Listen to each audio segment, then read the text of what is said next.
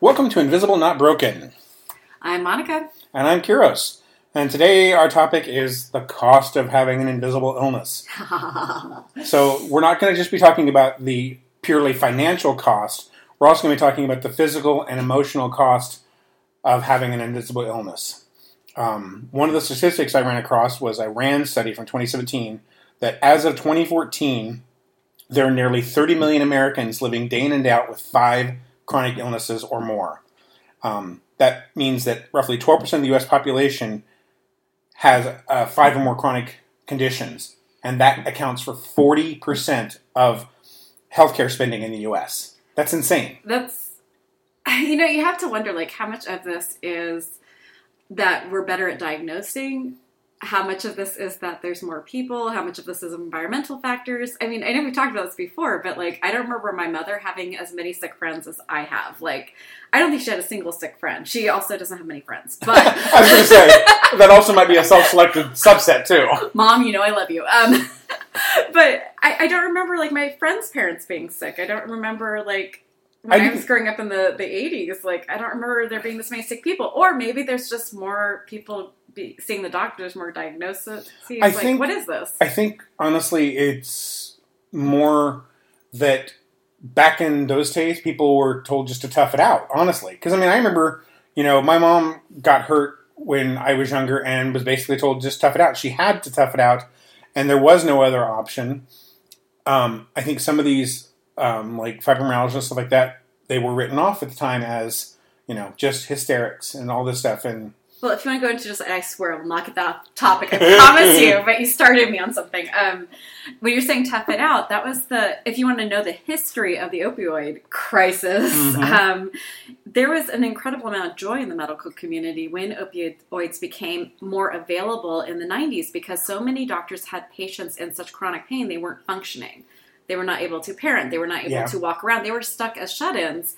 And they suddenly had this magic pill that they could give someone who had been in chronic agonizing pain who could now function. So it had actually become a really exciting thing. Now, did that go a little over the top in prescriptions? Yeah. God, yes. But that's not to say it should never be used. And that's the history of that with, you know. But I mean, you know, also you look at the, the history, I mean, talking history, you know, look at all the things you see from like the 50s, stuff like this about the women that were all on Valium all the time and sunk out of their mind. And, you know, at least part of that I know had to been mother's little pain. helper. Yeah, and you know, having your entire emotional and mental life shut into a little box in the suburbs. But hey, we will leave that alone. Yep, yep. well, anyway, okay, we're back to financial, emotional, and physical cost. Okay. So some of the financial costs of having an invisible illness are we and we've talked about a lot of these before in different panel discussions. We have, and personally, we chat about this all the time. Yeah. so like repeated trips to the doctor, each one having its own copay.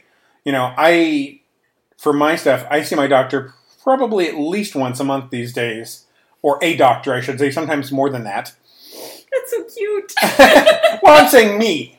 You know, I, I, I try and space space them out a little bit because I have lots of other things I'm doing.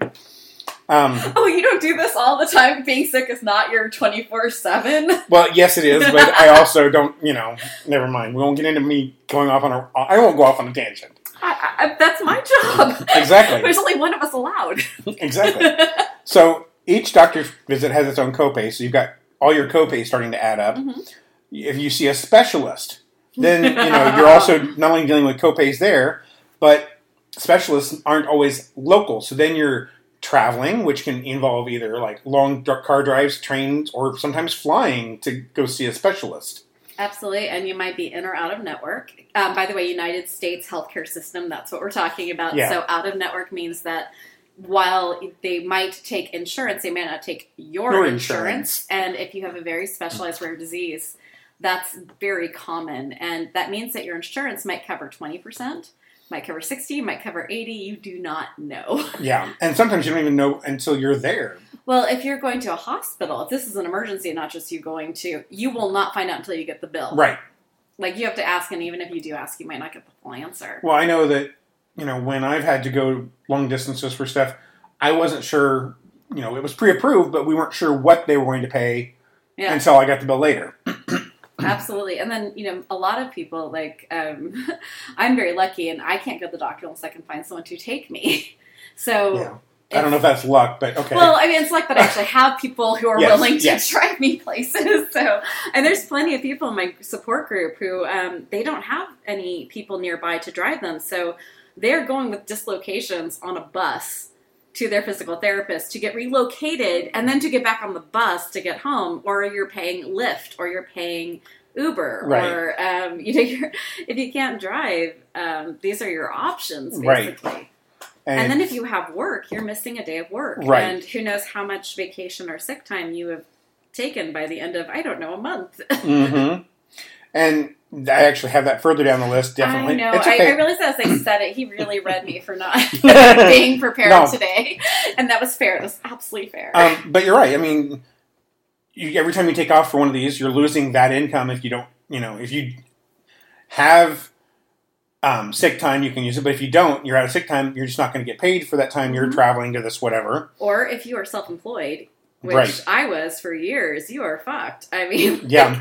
you don't get sick pay, sick No. leave. If you are like when I had Olivia, I mean, I know this isn't the chronic illness part, but when I had a baby, I had to be back at work. I think I was back at work a week after birth. Whoa. Yeah, a week or two. It might have been two weeks, but she came with me to the the first photo shoot I did after having her, and she just kind of went to whoever's arms was not in the frame. But you really like if you're sick and you are working for yourself, all of those hours are lost pay. Right, and and beyond even just lost pay, those lost hours, if your employer wants to make a big deal out of it, can cost you your job. Yeah, absolutely. And then you're now not only, and what people don't think about is not only do you lose your job, but you lose your insurance when you lose your job. isn't America fun? Yes. Yeah, and losing your insurance um, for all of our listeners who are out of the country and you might not be aware, um, while you cannot be turned away from an emergency room, you can end up losing everything your house, your retirement savings. Yep. They can go after you for every penny, and I do mean penny because the, the billing can be like $8 for an aspirin. Yeah. You can leave at a, a emergency room for a broken leg with $10,000 of debt. Yeah. So just to be very clear, everyone. So back, moving back up the list on my little um, outline here. oh no, with copay, I was actually going to. I was going to be good. I was going to re- re- go right back to where we were going. Um, because one thing that we didn't talk about was with insurance. That's copay if you have really good insurance. Right. We have entertaining insurance, questionable, cute insurance, um, where we have a three thousand dollar deductible to meet. hmm So we are out of pocket until we get to three thousand dollars. So we can always guarantee we will be spending minimum of three thousand dollars, and that does not mean everything is paid for after that. No, That means then we get to copays, right. Then you get eighty percent Mm-hmm. or sixty percent on your. and we were usually paying because it was myself going to the. I go at least once a week, if not way more, when we're in the middle of diagnosing or looking for a surgeon. But we'll get up to like five hundred dollars in copay sometimes. Oh yeah, I hear you there. yeah, and then two kids. So Yeah. So back to other things that are add to this financial tally. yep, Lots of tests, and each test means another bill, another charge for this test or that test or this MRI or this X-ray or and then you have to pay to go back to the doctor for the doctor to tell you what those mean. exactly. Um, and if you have And then I need a therapy visit after each test because up until I got my diagnosis and I was told I just uh, not just I'm sorry everyone has fibro. I feel you, but I was told that was all I had was fibro. So when my symptoms were not lining up with fibro and I had to take so many medical tests, painful, awful medical tests, I would have the worst anxiety sitting there waiting for them to tell me that I was like the healthiest person ever and everything was fine. And oh. it was obviously all in my head. So I think you need to add therapy onto like the test results. yeah, and then you know And wine. We should also add like wine for after the test results. Everyone should have a wine party after test results. And you know, even when you're seeing all these doctors or anything else, if something doesn't work, then you're going into experimental procedures, which typically are completely out of pocket because your insurance doesn't cover something that's ex- quote unquote experimental. And I assume right now you're not even going near the acupuncture chiropractic. Oh no, that's that's further about- down yeah. the list. So what we're talking about is like even like off-use medicine. So a medicine's developed for one thing, but the FDA has not cleared it. Be- but it could help with this thing. yes. which means that the insurance will not, ah, the insurance will not cover. Sorry, kneecap popping up. Um, the insurance will not cover that medicine if Mhm. it's not prescribed for that exact purpose. So you're paying out of pocket, or Right. If you're part of a um, a testing group that's not being funded properly, you can end up paying for a lot of those those medicines and procedures. Right. And and that that even happened to me once where my doctor wanted me to try something that might help with my IBS stuff, and it was a um, oh uh, what's the word I want uh, antipsychotic, uh, uh, uh, anti-depression medicine, Oh my god, yes. and you know it was great. Put me on antidepressants for my IBS, and it did help, but it wasn't covered by my insurance because I wasn't clinically depressed, according to them. it's like, but wait, I can help here. exactly. the tap dance of depression. Yeah. No, I mean because the antidepressants are prescribed for so many things. I had them prescribed for nerve pain because back in oh god, I want to go back to the dinosaur era, but um, before all of these very entertaining pills that have been coming out lately for fibro and for for nerve pain, that's what I was prescribed was a very old antidepressant that was um, that was being looked at by Stanford for nerve Right. pain. Yeah, that didn't work out well. you know, and this is this happened to me recently, which is why I put it on here. Second opinions. So my the person that was taking care of my knee problems, his whole response was, "You need to lose weight," and I'm like, "Well, yes, I know I'm a little overweight, but I had surgery for this three years ago, and it still hurts almost as bad as before the surgery." It's not all weight. I mean, it gives out on me. It didn't give out on me before the surgery. And so I recently started getting a second opinion, but that means more doctors, more fees, more co-pays. And sometimes insurance will not cover a second exactly. opinion. I was going. That was where I was going. Sometimes insurance won't cover that second Oh, opinion. so mean jumping in. That's okay. I don't mind when you jump in. Um, but that's, I mean, we will go into this stuff later, but just for a second there, weight is not everything. I No. mean, everyone's aware of what they look like, what they weigh. Um, doctors need to start doing better. It Yeah. can't just all be weight. and it's not like I'm, you know, 400 pounds and all this stuff. You know, yeah, I'm slightly over 300 pounds, but I'm also 6'2". You know, I'm built like a linebacker. I'm built like a linebacker. I, I, I fully admit that. But, you know, it's my knee should not give out on me. My kneecap should not rotate out, which it didn't do before the surgery. But I digress. Um, Isn't that the point of this podcast? I think so, yeah. I'm, I, I'm rubbing off on you. Hush. So, um, and then, you know, we kind of briefly mentioned the cost of prescriptions. But oh, even with let's. I even- just looked at my bills. yeah, even with insurance, prescriptions can be crazy. I have one thing that I I'm on monthly or, or daily, right? I'm on it daily. That when the first of the year ha- hit, I went to go pick up my prescription and nearly lost my lunch. I the the one month because um, there isn't a generic available for it yet Mhm. And my insurance decided that well it counts this happened like last year it was the first time it ever happened that your medicine is counted towards your deductible Yeah. so for one month supply of that medicine was $1700 I think I know which medicine you're talking about too. Yeah. Yeah. Oh man. and the, the nice thing is is that in that particular case the maker of the medicine had a card i could get that pays your deductible and so it paid my deductible for me which was a great thing to have happen but man I, I like I stuck my card in and she's like, okay, it's gonna be this much. I yanked my card out so fast. like hell up. wait, wait, wait, let me call my insurance company because this can't be right. now, have you heard of an app called GoodRx? Yes, I have. Okay, so we are not sponsored by them, but hey, GoodRx, if you want to sponsor us, please, we we love money. Um, but I've used that before because my prescription was insane, and that had coupons that brought it down to like ten dollars a month, and it was like, wow, this is.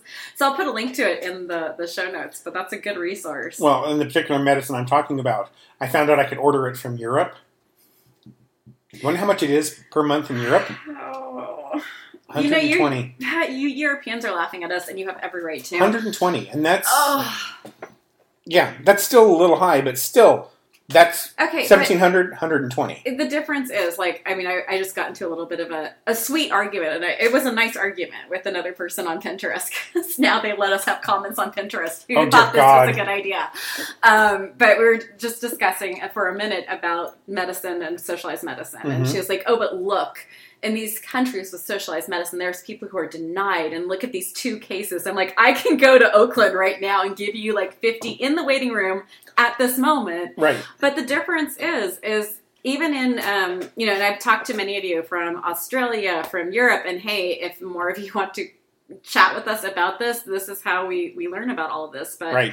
some of you told us, yeah, our, our system is a little difficult for chronic illness and we have to get supplemental insurance. And the person I was talking to about that was like, it's 120 a month. And I'm like, oh my fucking God. No, I understand that's stressful and sad for you. And, uh, but there's a difference between this is a strain and this is going to take away our house and we're going to become bankrupt. And the American system, I we should have looked up how many percentage of bankruptcies. I should have looked up how many percentage of bankruptcies. I did look it up and it's somewhere, but Well, there was a, a I'll post it, but people absolutely go bankrupt in this country Oh, yeah. all the time because of medical expenses, because they got sick, because they went to the, the emergency room. There was there's a and and I it's apocryphal. I don't know if it's true. I think I remember looking it up and verifying it at the time. But it was cheaper for someone to go to Yes. Spain, live there for a year, get their knee replaced, everything, and then come home than it was to have it done here.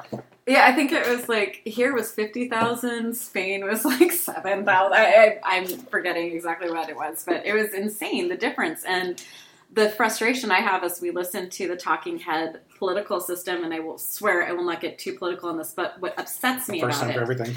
trying. I'm trying so hard. Um, the thing that's the most frustrating for me is this idea of no, we can't afford it. And aside from, and we're putting aside that what they think they can afford nauseates me. However, just the the idea that we can't afford it, but we're not willing to look into a serious audit of the system Right. to really look at what the actual cost is to force the to force our medical industry to adhere to the same costs as every other fucking country in the world and then say okay now can we afford it i want real numbers before we decide that this is something that people should be choosing between rent and medicine Right. I don't even have a funny quip for that. That just makes me so fucking angry that anyone would ever have to make those choices. Mm-hmm.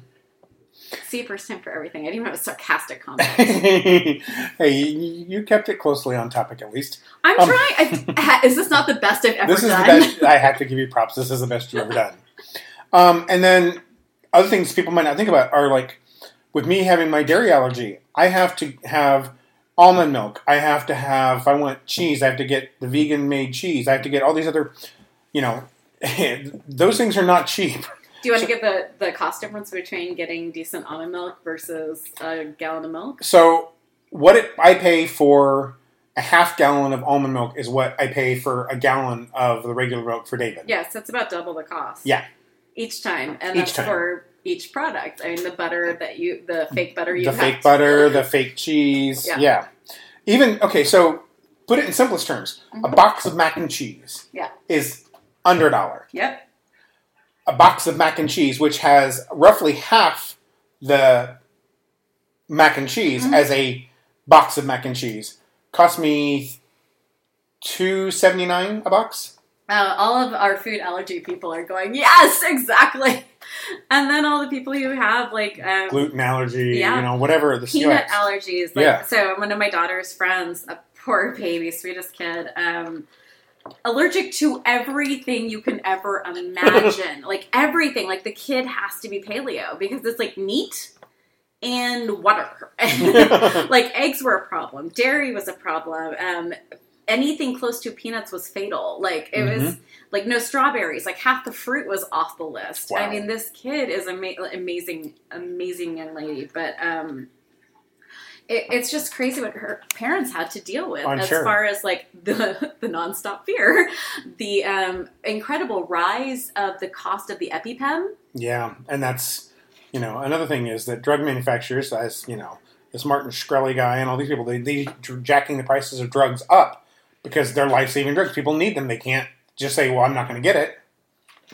They really do like um, make you question that do no harm feeling that we're supposed to have. Like, just, their But it's not faces the are so doctor. punchable. The do no harm is the doctor. The doctor's not the one doing it. It's executive corporate executives of the drug companies.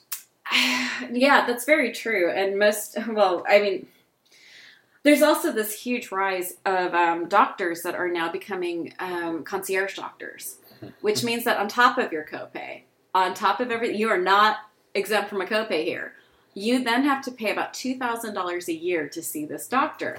Now, that's problematic. It becomes incredibly problematic when you realize that this country is facing a huge deficit of general practitioners, Yep. um, of uh, of gynecologists. There's a massive deficit of gynecologists, and I'm sorry, I, know we've been know re- that one. and we've been read. Yeah, well, we've been read for for this, but I am going to absolutely put this in here because this is a horrifying issue when you're talking about the middle of the country, where the maternal death rate is through the roof because there are not enough doctors who understand the exact uterus biology. so if you want to read me for this, please feel free. But this is an absolute biological fact. And when you're looking at then, you will have to pay $2,000 a year on top of all of your drug costs, on top of all of your copays, just to see one of the few general practitioners or one of the good few general practitioners. Yeah. That's insane. I had to do that for a while. That's how I actually finally got diagnosed was I saw a concierge doctor who didn't Wow. give me the eyebrow raise of, well, you're obviously crazy. He was an amazing doctor. I did have to pay $2,000 a year to see him. wow. I've never had to do that. Thank goodness. I mean, I, it was, I had sad things. I felt like it was worth it because I finally got someone who sat me. And any doctors out here, here's the best thing he ever asked me. He said, if I could wave a magic wand, what would I do to make you better? And I just listed it out. And he said, okay, you're not crazy. And whatever it's going to be is going to be weird. And we'll just be patient and we'll figure it out together, but it's going to be weird. He was right. It was weird, Mhm. but it was there. So back on topic, I promised. No, we're doing, we're doing pretty good. Um, the one of the, the two other things that are left in, in the financial things um, are alternate alternative treatments like acupuncture, reflexology. how much money I spent in acupuncture? Mm. I mean, like, it was $75 a week. I went every week. I was supposed to go twice a week. I couldn't afford it, but $75 Uh-huh. and then got raised to 80 which was fair. I mean, as far as acupuncture goes, it was really effective and helpful. It lasted for a day. like, and no shade on acupuncturists. Like, for a whole day, I was pain free, Mhm. which was awesome. It just was like a nice reset, and she was an amazing acupuncturist. I couldn't afford to keep seeing her because the cost was like close to what 350 300 me do not do math well um 320 320 a month if it was $80 a week oh god yeah sats were a bad bad idea um, but that's a lot of money when you add it on to all the other costs that you're looking at and then you, like that's thousands of dollars over the Over the course of yeah, year, yeah. over the course of yeah a few years And you mentioned therapy already, you know, for. Well we talked about that privately before we started recording we we need to just start recording when you walk through the door and just, everyone can just start laughing at like how crazy our are. did. We have actually ba- banded, bandied the idea about about doing a Patreon system for people and doing all the outtakes and doing the pre-show that we when we're sitting here bullshitting before we start recording, You can If listen to Glenda trilling at Kyrus to make her pet him. or or That's the dog. or the other or the big dog barking at me. He still thinks that, that Kyrus is a deep and terrifying threat until Kyrus pets him or has food in his hand. Or has food in my hand. Yeah, the dire wolf. Um, so, hey, if you guys have great ideas for what we can offer you for Patreon, please hit Let us us up. know. So Yeah. we were talking um, when Kyrus came in about therapy, and so that's that's a raw point for me. That's a little like like scraped up little space because I would fucking love to go to therapy. I mean, to try to handle all of Needs it too. Oh, sorry, is that my loud voice? no, no, that's fair. I, I will own up to that shit. I could really use therapy. Um, but the insurance does not cover it close, even close to being able to afford it. And when you're here by yourself, alone, most of the time, and unsupervised, uh, and you get the nice little whirlwind of thoughts in your head, and you're in pain every, you know, I mean, let's be real here. I have massive dislocations every day. So Mhm. here's the, the deep, dark secrets. I am cheerful as a survival mechanism. and um, I sure would love to be able to talk to a therapist about it. And I'm sure my husband would love to talk to a therapist or to be able to get some help dealing with, like, hey, my wife is like whimpering in a corner at night. So how do I process this? And for my kids, like, my daughter got therapy through the school because this is a lot for kids to handle. I mean, to see mom sick is scary. To see mom Not able to get out of bed for days on end. or to see mom cry because I mean that was and I'm really intense on not showing pain. But the other day, I mean, I, I posted the picture, so if y'all want to look at the the website, I, I posted it. Um, my wrist had turned all the way over to the middle of my hand.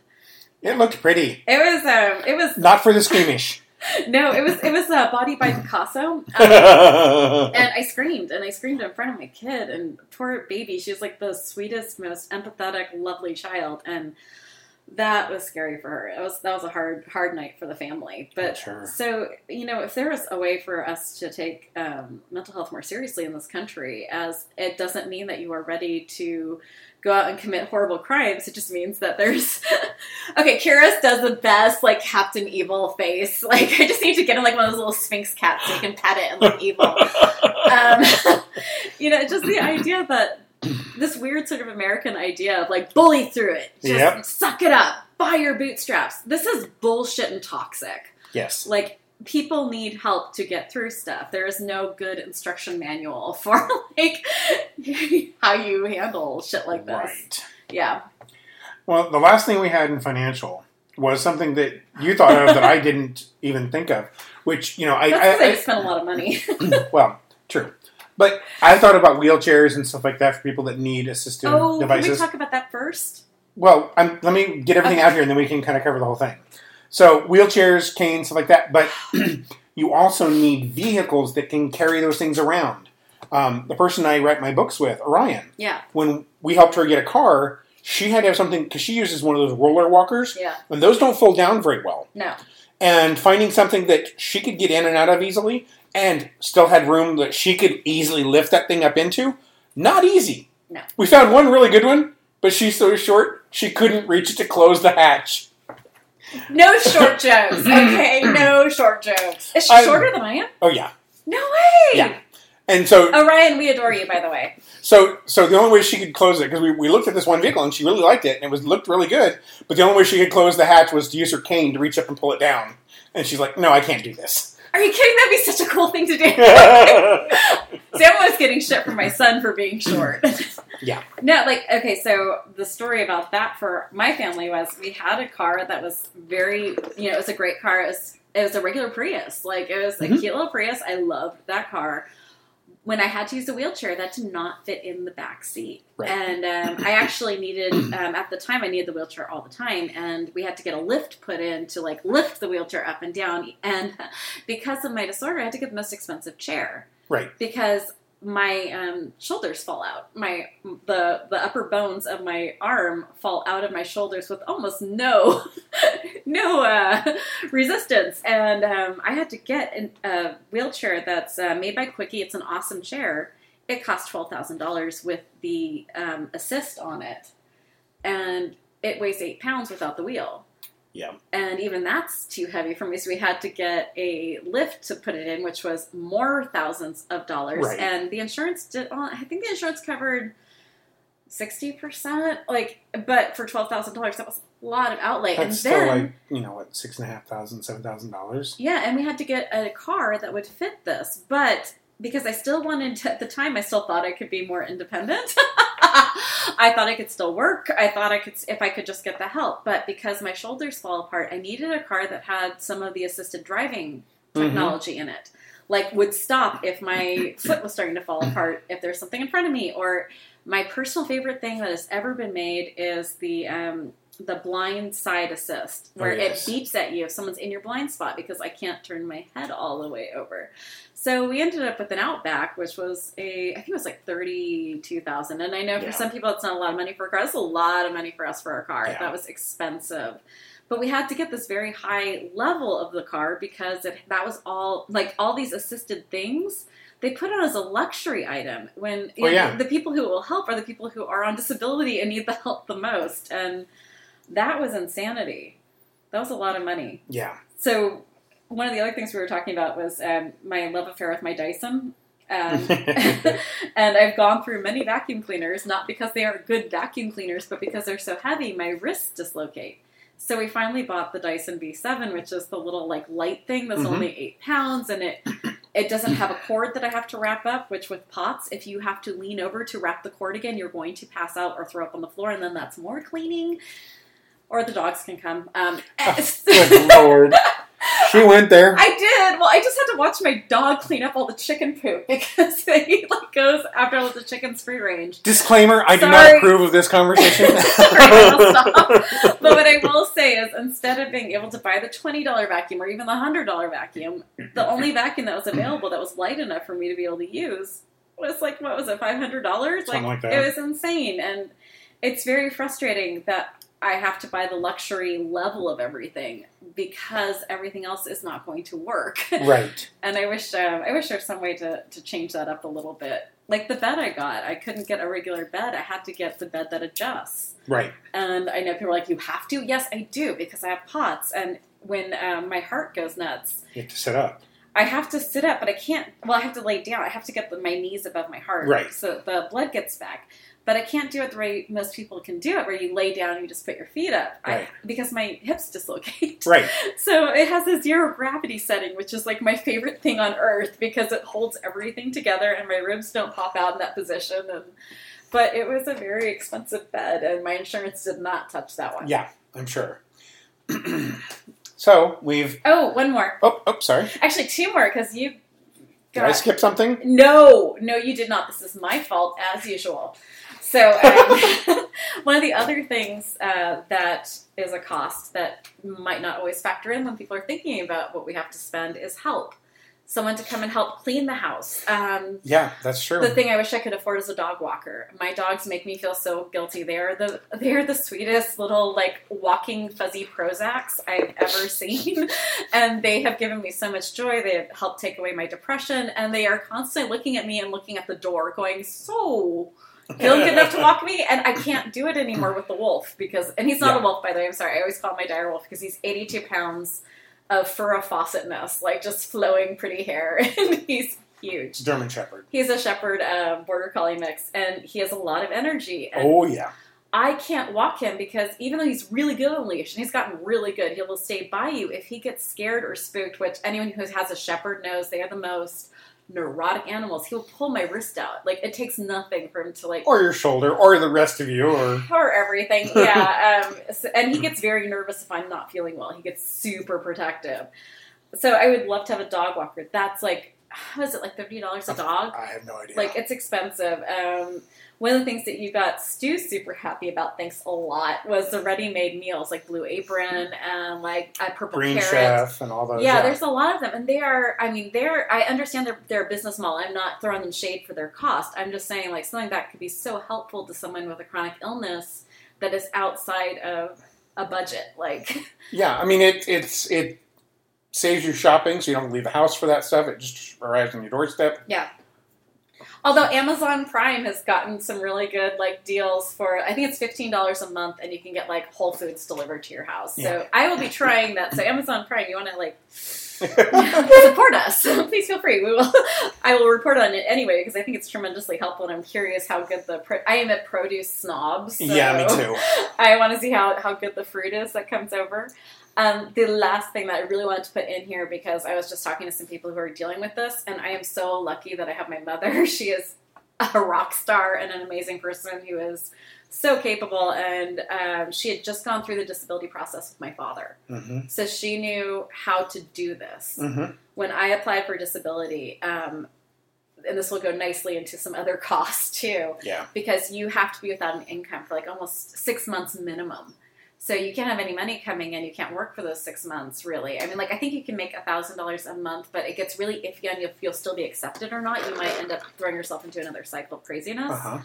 um, a lot of people have to hire disability lawyers, which I understand because I went through the paperwork. I tried so hard and I could not figure it out. Like whoever is gaming the system, I swear to you, if you are that smart, apply it somewhere else. Become like become a disability lawyer and help others with this because I am lost on how someone is that intelligent to be able to game that system. What's funny is you said almost that exact statement in the last one. I probably did. did. See, this Because is my forgetfulness.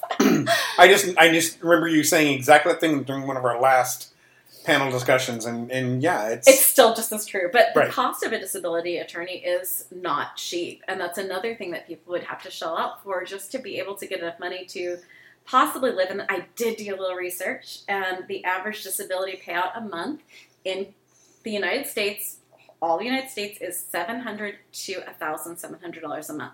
So in some states, thousand seven hundred dollars a month could semi cover basic levels of poverty.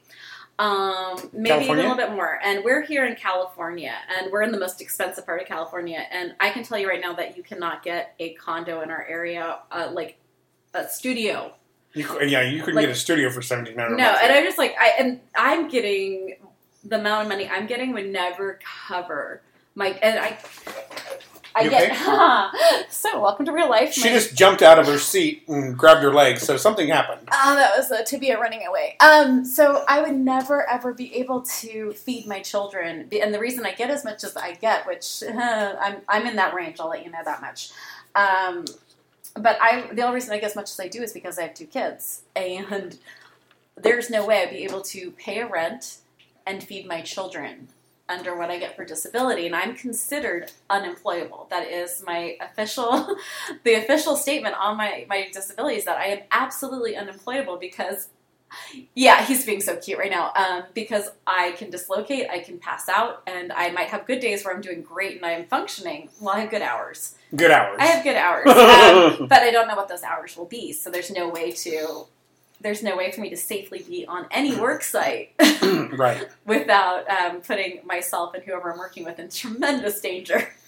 Yeah, pretty much. Yeah, Just being around her is dangerous, Dangerous. enough. Yeah. Or, see, I thought he was going to throw me shade for like it's dangerous to do research for. no, no, no. For a podcast with Monica because oh that's great um, to do research with because I'll just get off topic. no, I was just. I've watched you dislocate enough times that you know I know that. Yeah. So moving on. I know you think with him being an EMT, he wouldn't be so squeamish about this. I'm not squeamish. I just hate pe- seeing people in pain. I mean, and and you're so animated when you're in pain. It's like, oh, your eyes get big as dinner plates. Oh and- Oh my god, yeah. Everyone who like people are like, You're doing so well with this, you're doing great with this. I'm like, talk to the people who actually know me because they will tell you when I start getting manic and I can't shut up, it's because I'm in agony. like Mhm. so if you've listened to this podcast, you know just how often that happens. yeah, usually about you know 30 minute mark, she starts to get a little more manic, a little more manic as the pain builds because she's sitting up in a chair, and then Uh-huh. by the end of it, she her eyes are glazed over. And I'm like, no, no, I'm crying because I'm laughing. It's okay. so moving on to physical costs. Moving quickly on, yes. Um, some of the physical cost, um, you have a hard time accessing help because people don't believe you need it. You can also add on to that that it's harder to find specialists the more rare or intense your disorder is. Definitely. I've just gone through a trying to find a surgeon because my femur's been um, popping and going away, and I need to correct this to be able to be more um, able to function and live Yes. life. And I also need to get my wrist fixed. And I cannot tell you how many surgeons I've called. They're like, Ehlers-Danlos? No, we don't see you. Absolutely not. Please leave. Uh, throw away our number. Why are you calling? They're like putting like closed signs up, going out of business as I'm talking to them. Like, it's insane to try to find a person who will see you. yeah. Um, and But you're right with like the the harder time accessing the help too. Like you going into an ER is way worse for you than it is for me. yeah, because what can we do for you? Nothing. Give me pain pads. I that's not going to do anything, but just medicate me. And I'm like, that's I want it fixed. I don't want to just keep drugging myself to oblivion. Yeah, I mean, like I went in for a shoulder dislocation because my arm was by my chest. It like I didn't have an armpit anymore; it just went all the way over, and I had to sit there with a very young Doogie Howsery little You, creature. you like know that might be a, a, a factor of your age, not how old the actual doctor was, right? you do. Everyone, please understand, he's older than I am. so, So um, the shade he is throwing, I'm just gonna like put a mirror here. hey, no, I never said I never said the doctor was Doogie Howser. You did. It was like fresh from med school, and he was like, "So what's the problem?" And I'm sort of looking at my like arm hanging there, and I'm like, "So here's my hand. Here's my hand going into the shoulder joint. You see how it's all the way up to the wrist now? Is that normal? Is that good? Like, but like for someone who doesn't have anything visible, like you can actually end up almost dying. Like you, we Oh. had discussions before about when you went in for an appendicitis, and yeah, were my like, appendix ruptured, and the doctors didn't believe me, and I sat in the ER for what four and a half hours. Yeah, Yeah, so I mean, like when you're looking at someone who looks healthy. because I have a high tolerance for pain from having dealt with my feet and all this stuff for years. And um, we have a special treat for you. Um, pretty soon, we are going to be having a podcast about um, being trans and what Mhm. that does for getting medical help. I am I am so no idea how excited I am for this podcast. It's going to be so interesting. But I'm so, I am too because what was it? Just a little over a month ago, um, my kid came out as trans. Yeah. So it's a, it's a, and it's this is not the first time I've ever dealt with it. I've had another friend that has gone through and, and transitioned, and so I this is not my first time dealing with it, but it's my kid this time, so it's it's much more uh, immediate. so we are well at least i am pretty new to all the language so um, some wonderful people have been chatting with us about how we can do this better we are trying we are so be gentle and kind with us we're old and we're doing our best Yeah, be kind, be gentle. yeah be kind and be gentle we'll, we'll stick with that part but I, we are absolutely trying but i'm really curious about different um, groups of people and the Yes. invisibility in the medical system because this goes right back to cost i promise um, the more you ignore an issue, the more expensive that issue will be later on. yes. So when you are being marginalized and your health issues are being ignored, or you're too scared, or you're embarrassed, or you are frightened or worried about going in for financial reasons, for bullying reasons, for any reason, Afraid that your parents will kick you out of your house. those, um, your cost is going to go up so significantly as the problem gets worse and worse and worse. So this is absolutely a financial discussion as well. Yeah, and back to the some of the physical costs. One of the things that I've personally dealt with, I'm not officially disabled. hmm I, I haven't gone through all the, the legal paperwork to get it He has not gotten certified yet. no, I'm certifiable in other ways, but not that way. Absolutely. Um, so I'm not allowed to use assistive devices everywhere. So like I have a walk stool that basically folds down into like a one foot tall by about you know three inches in or six inches in diameter um, post basically that folds out into a stool so I can sit down if you know I'm like waiting in line stuff like this. And I've used it at the Eiffel Tower. I've used it everywhere. Disneyland. When I tried to go to Disneyland, they stopped me at the gate and said I needed to go put that in a locker that I could not use it. If I could not walk, they I had to pay pay for one of their wheelchairs for the day. And I'm like, Disney, come on! I'm like, I can walk. I want to walk because I want the exercise. I just can't stand in lines because standing still like that will eat my feet, and then I can't get out of. I can't get out of the park. I can't move, and so I have a choice of paying for a wheelchair for the day or walking and knowing full well that you know two hours later I'm going to be unable to move. someone on the site was just a site, and someone on the support group, the online support group, because I don't play well with others, um, was talking about this exact thing. She has POTS, which is you know what Mhm, I also have. It's the heart condition, and if you stand up for too long, you are going to go down. It's going to be Mhm. not in that way. Um, it's just going to be a fall straight down. And she was really afraid. She's taking her kids to Disneyland, having the same exact issue you were just talking about, and being like, "I will faint, and you will have to get." Emergency cruised Mhm. in here unless you let me be able to sit down while it's like these hour long lines. Right. Hour. That's how long it's been since I've been to Disneyland. Some rides are an hour, some rides are less. It depends. okay, I haven't been since. Uh, it's been twenty years. But you know, they their answer is just rent a wheelchair. You know, it's only what fifty bucks for a day Which is on top of however much you're paying for Disneyland already. Which is a huge cost. And then if you have POTS, the wheelchair is not going to stop you from fainting. Right. like, the heat is the problem. And anyway, I digress. But you're absolutely right. The extra money is that's quite a bit. Disneyland. Um, yeah, that's why it's been so long. Yeah, um, and then excuse me, more physical costs, limited job prospects. What jobs are you able to do with whatever you're, you know? I mean, even with mine, I mean, I have trouble walking, so like I used to be a cable guy, so I couldn't do that anymore. But with my IBS, I was working in an office environment, and I got shade thrown at me for how many times a day I was going to the bathroom when I went. I mean, this was when I was first discovering I had IBS and the dairy allergy. So I didn't always know what was causing it. But the, when I first started having problems, I was already working there, and I didn't know why I suddenly had to go to the bathroom all the time. I just did.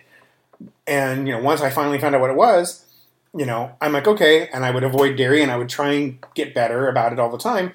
But then, you know, they'd bring in all these nice big meals for everybody, and everything had cheese in it or everything had butter in it. And it's like, okay, well, one of the perks of this job is that they cater lunches every day. Great. I can't eat any of it. Here's your vegan option of lettuce. There usually weren't vegan options there. That's depressing. Yeah. No, I, I so I've had to leave many jobs because of physical issues. Like I, and not that it was a job, but I was I was going to be a ballerina. That was where I was heading to, and hmm ended up having that get cut off when I was 16. And then I went to um, jewelry making, and I actually ran a business making jewelry. And then my hands couldn't. Um, I didn't know why, but my hands would shake. And when you're holding a torch, that is That's very bad, very, very, very bad. Um, so I had to stop that business after I put so much money into it and had really like built it up, and I had to just walk away from it. And Yeah. then the photography business, which I started on a super proud of this, by the way. I started on a credit card and it became a two hundred thousand dollar a year business. Like it was a really good business that was like so supportive in every way. I I miss it desperately. I miss the people. If any of my customers are listening, I miss you guys so much. That was my social life almost. Was my Mhm. my clients were some of my favorite humans. Like it was awesome. But to lose that was a huge drop of income. Right. And it also means like not for me necessarily, but for like someone who was working a job, like you were working a job, you're also missing out on retirement savings. Right. You're not getting that like 50% into the retirement. Um, you're missing out on upping your social security. You're missing out on so many huge, um, huge yeah, financial. yeah. I mean, I had gone back to school to get a degree so I could get a better job when I lost my job as a cable guy. And I only worked in the software industry for a few years before, you know, it just became a too much of a problem with my disabilities that I couldn't hold down an office job because if I had a bad dairy day, I was spending all day in the bathroom. There was no work getting done. And let's have a moment because you're mentioning education, and that was something I was really considering when um, things weren't as bad as they've gotten lately. Was that I used to be a teacher and I loved teaching. I absolutely adore being a teacher. I, Mhm. I miss it. It was so much fun. And I looked into how much it would cost for me to get my teaching credential, and I was like, oh, maybe I could like do part time teaching. Like maybe I could just like find someone to do a job share so I could teach in the morning, and then the cost um, because I can't do the evening classes, so Mhm. I can't. And even that was like six thousand dollars to get a credential through the through the California state. Um, I believe like to get all the classes I needed to get done, but I would need to do it online because I can't go out in the evenings. That's, But you've gotten so bad now. There's no way you could. there's no way. No, this is this is all me. Like this is years ago. By the way, this is a long time ago when I was even considering this. Um, but to do the online program was fifty thousand dollars, Ouch. and then there's another program that was way cheaper of twenty five thousand dollars. And I was looking at maybe I could do this in the mornings. Like maybe I could even just do summer school mornings and share. Like I just wanted to get out and to be to be back helping teenagers. Like I love Yep. I love working with 13 year olds. And those are my favorite. I love working You're junior insane. high.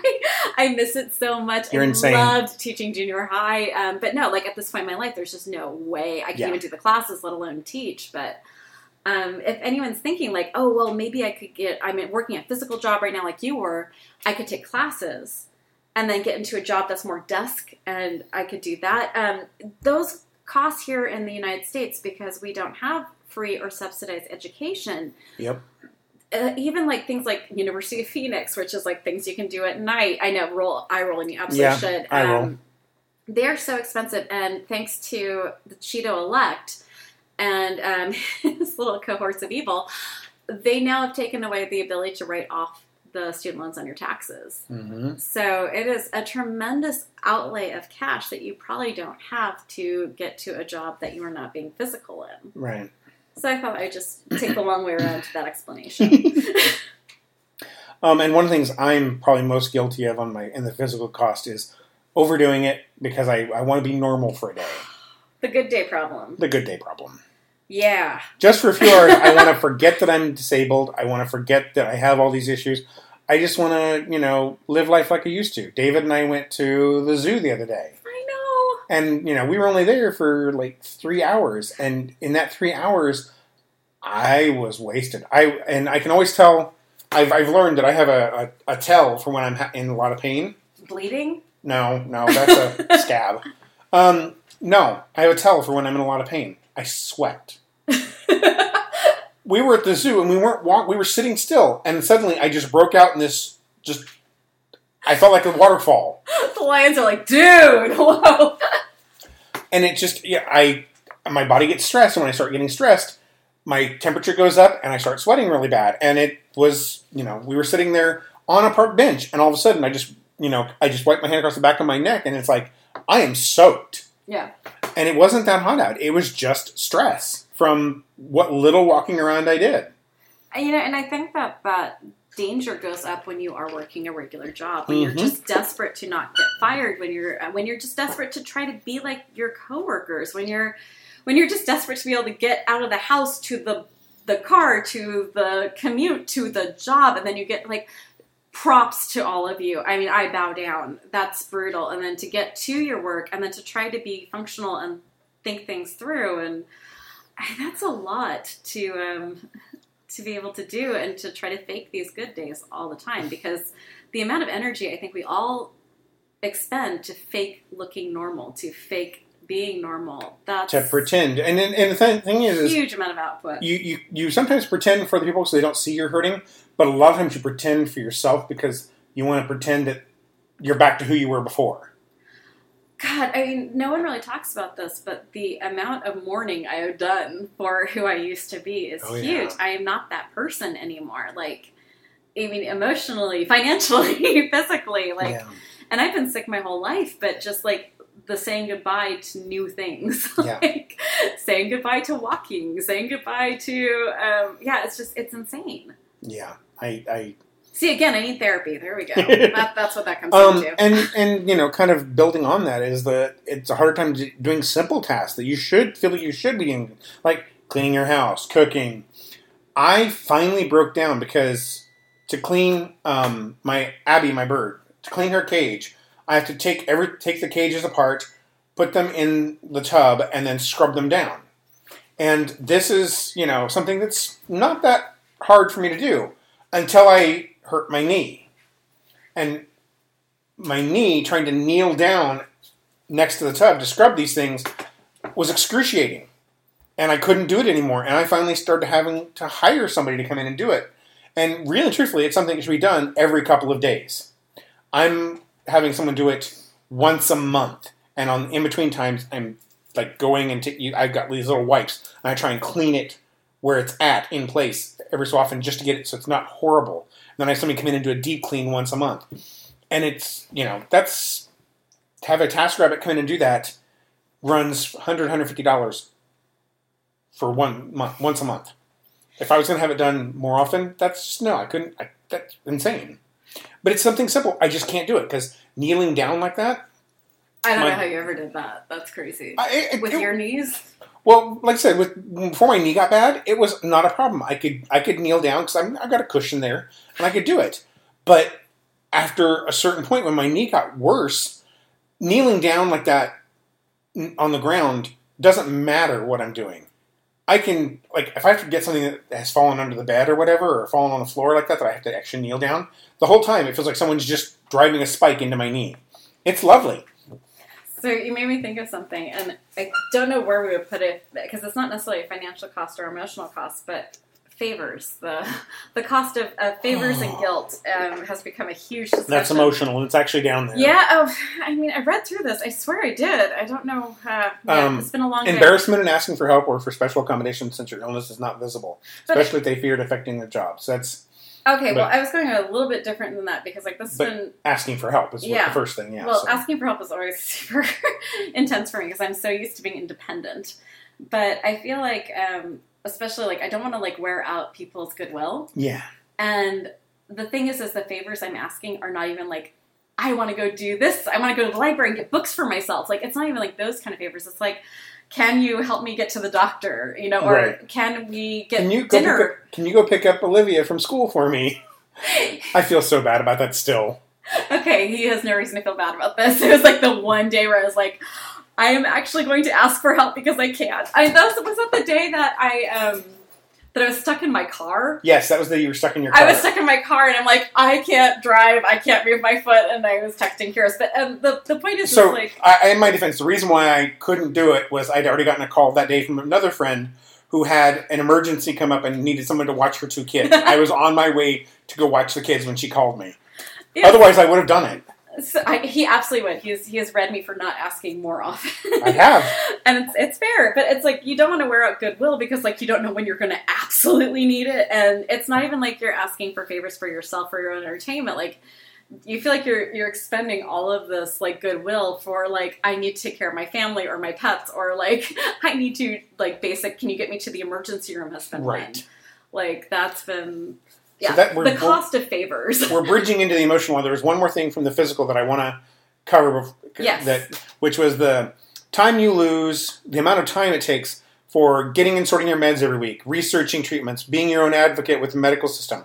Like you've talked about how many hours your mom and you have spent um, talking to medical professionals. I've heard you talk about how many trips back and forth to the pharmacy you've taken to get your meds filled because they don't want to give you your meds because it's opioids. Can we just discuss fuck CVS? I mean, and Wal- Walmart just joined in on this. Seven days. They're willing to give you seven days of your pain medication because they've decided they know more than your pain management doctor. Mm-hmm. I mean, this kind of abuse of chronic pain patients is insane. Do I understand there's an opioid crisis? Yes, but you need to make a huge division between fentanyl and fentanyl illegally given and illegally bought and the people who are on the pain meds that they are prescribed by doctors that they need as part of their pain management. This is Yep. insane and cruel. And my pharmacy that I go to has a 30 day it's not seven days. So thanks, Walgreens, but it's a 30 day. And it's 30 days from when I pick up. So that means I drop off my prescription. And if I can't wait there, I have to wait another day to pick it up. If I can get there that day. This last time it was a week because I kept dislocating my tibia. So I couldn't drive down to pick up my pain meds. And the one time I did, they were like, oh, sorry, it's going to be 40 more minutes. So it had been two times driving back and forth.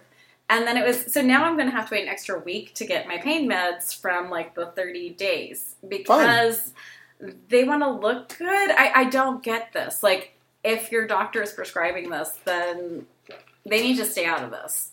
Anyway, that was my rant for the. that was one of my many, many, many rants. Okay.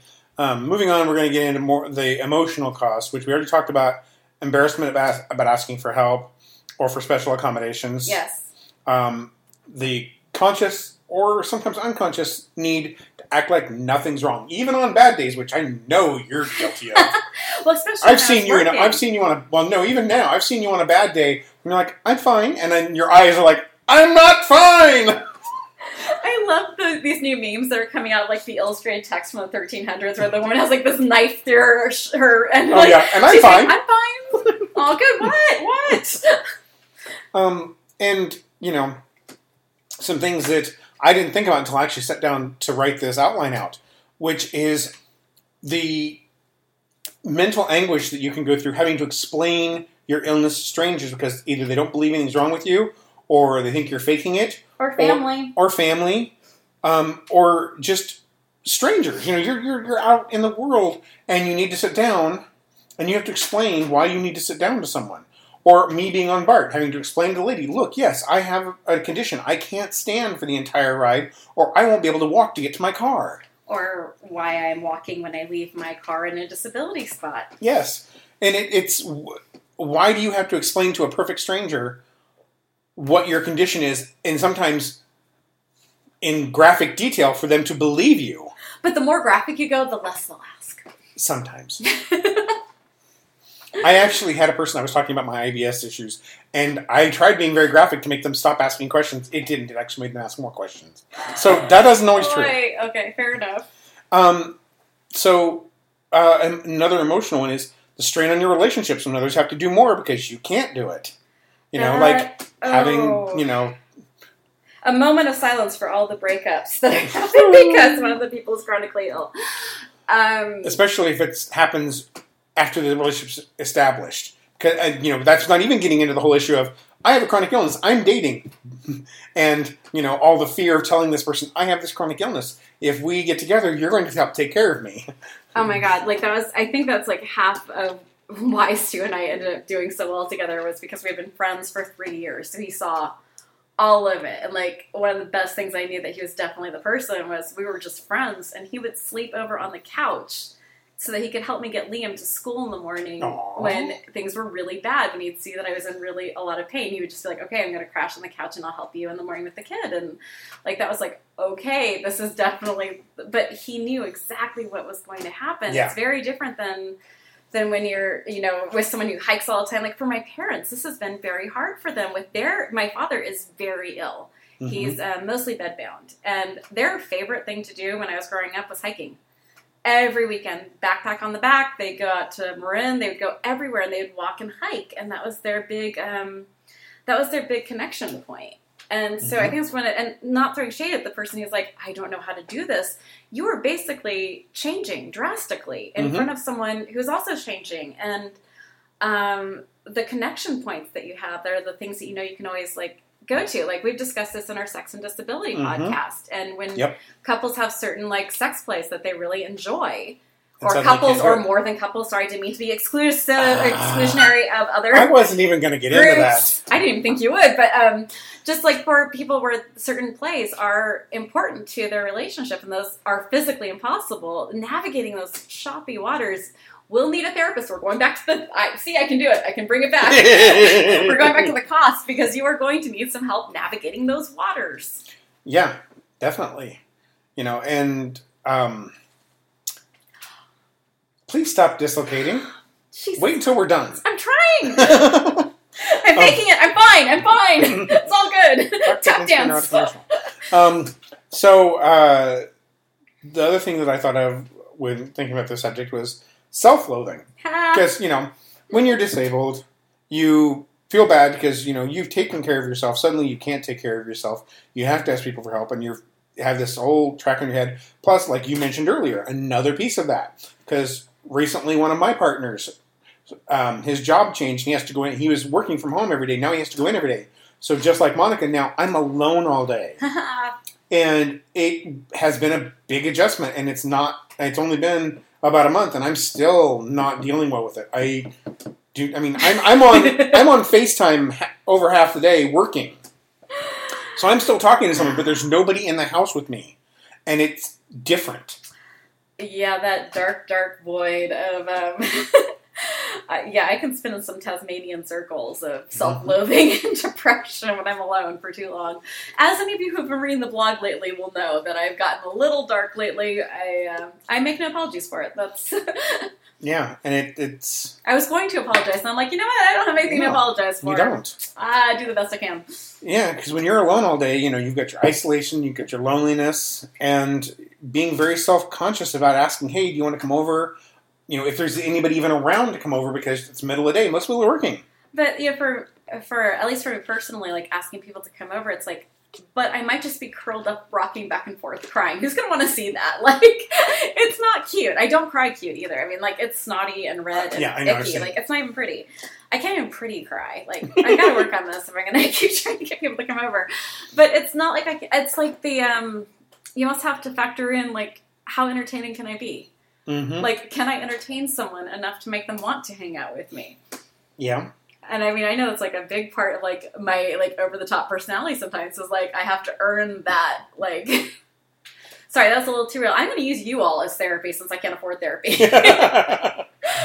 um, and the last thing I have on here, because we've kind of covered the self-loathing, the self-consciousness, isolation, loneliness, depression, oh man, you have one on here that I'm like, we are dealing with this right fucking now this week. missed moments with family Yep. and friends because you aren't well enough to be there.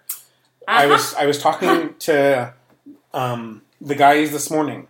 There's a really cool thing in San Francisco that's like this big Victorian thing, and it's uh, like an entire night event. It's really cool.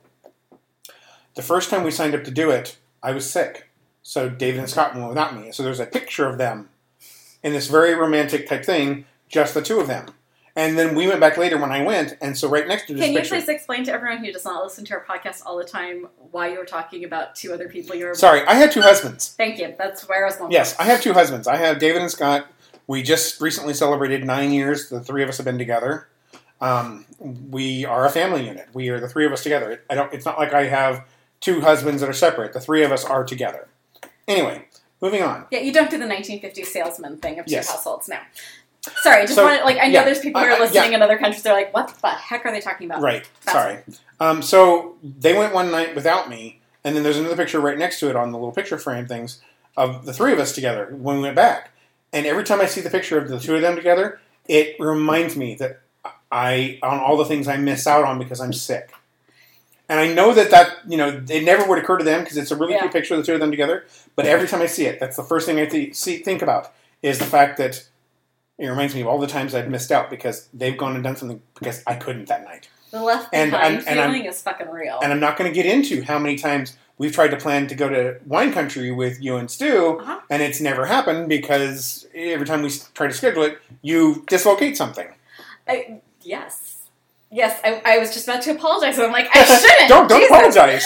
I'm just saying that that's another indicator. You know, it- we try we keep trying to do this, and it never happens because It is such a learned behavior for me to just like apologize for everything. I gotta get over it. um, but that's really true. And it's like, I mean, I, I feel really safe with Kira. So we've been friends for a while, and you know, also chronically ill person who understands. But with other people, like the fear of they won't ask me anymore.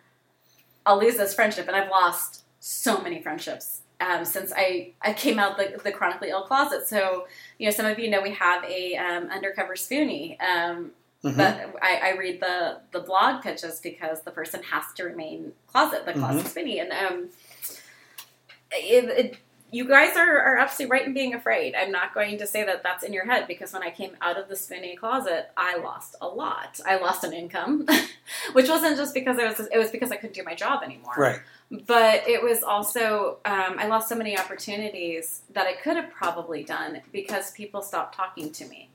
Um, I was no longer useful or helpful to a whole subsect of people that I really I cared about and I do still care about. Like I no shade to those people; they're very busy, um, but it was really sad to lose that.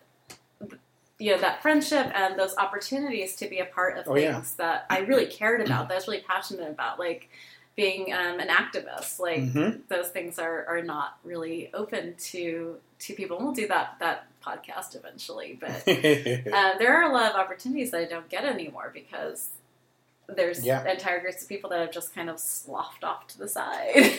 yeah, and it's it.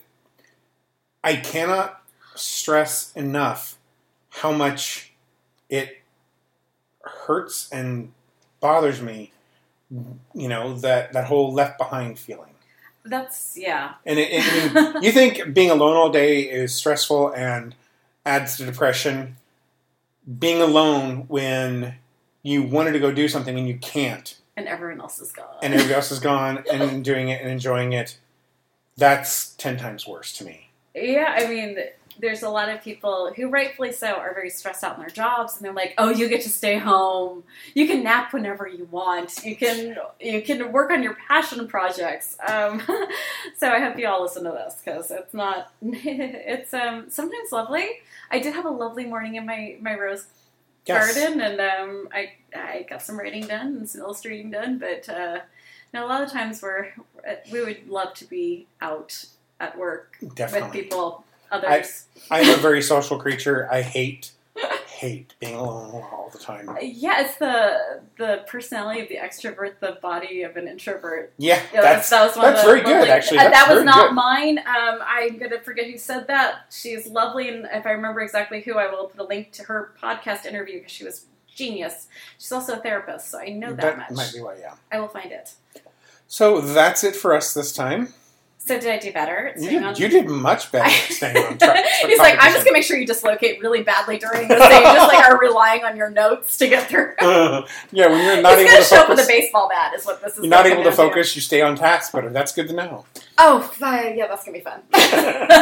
All right. So until next time, be Be- kind. be gentle. Be a fucking badass. Be a fucking badass.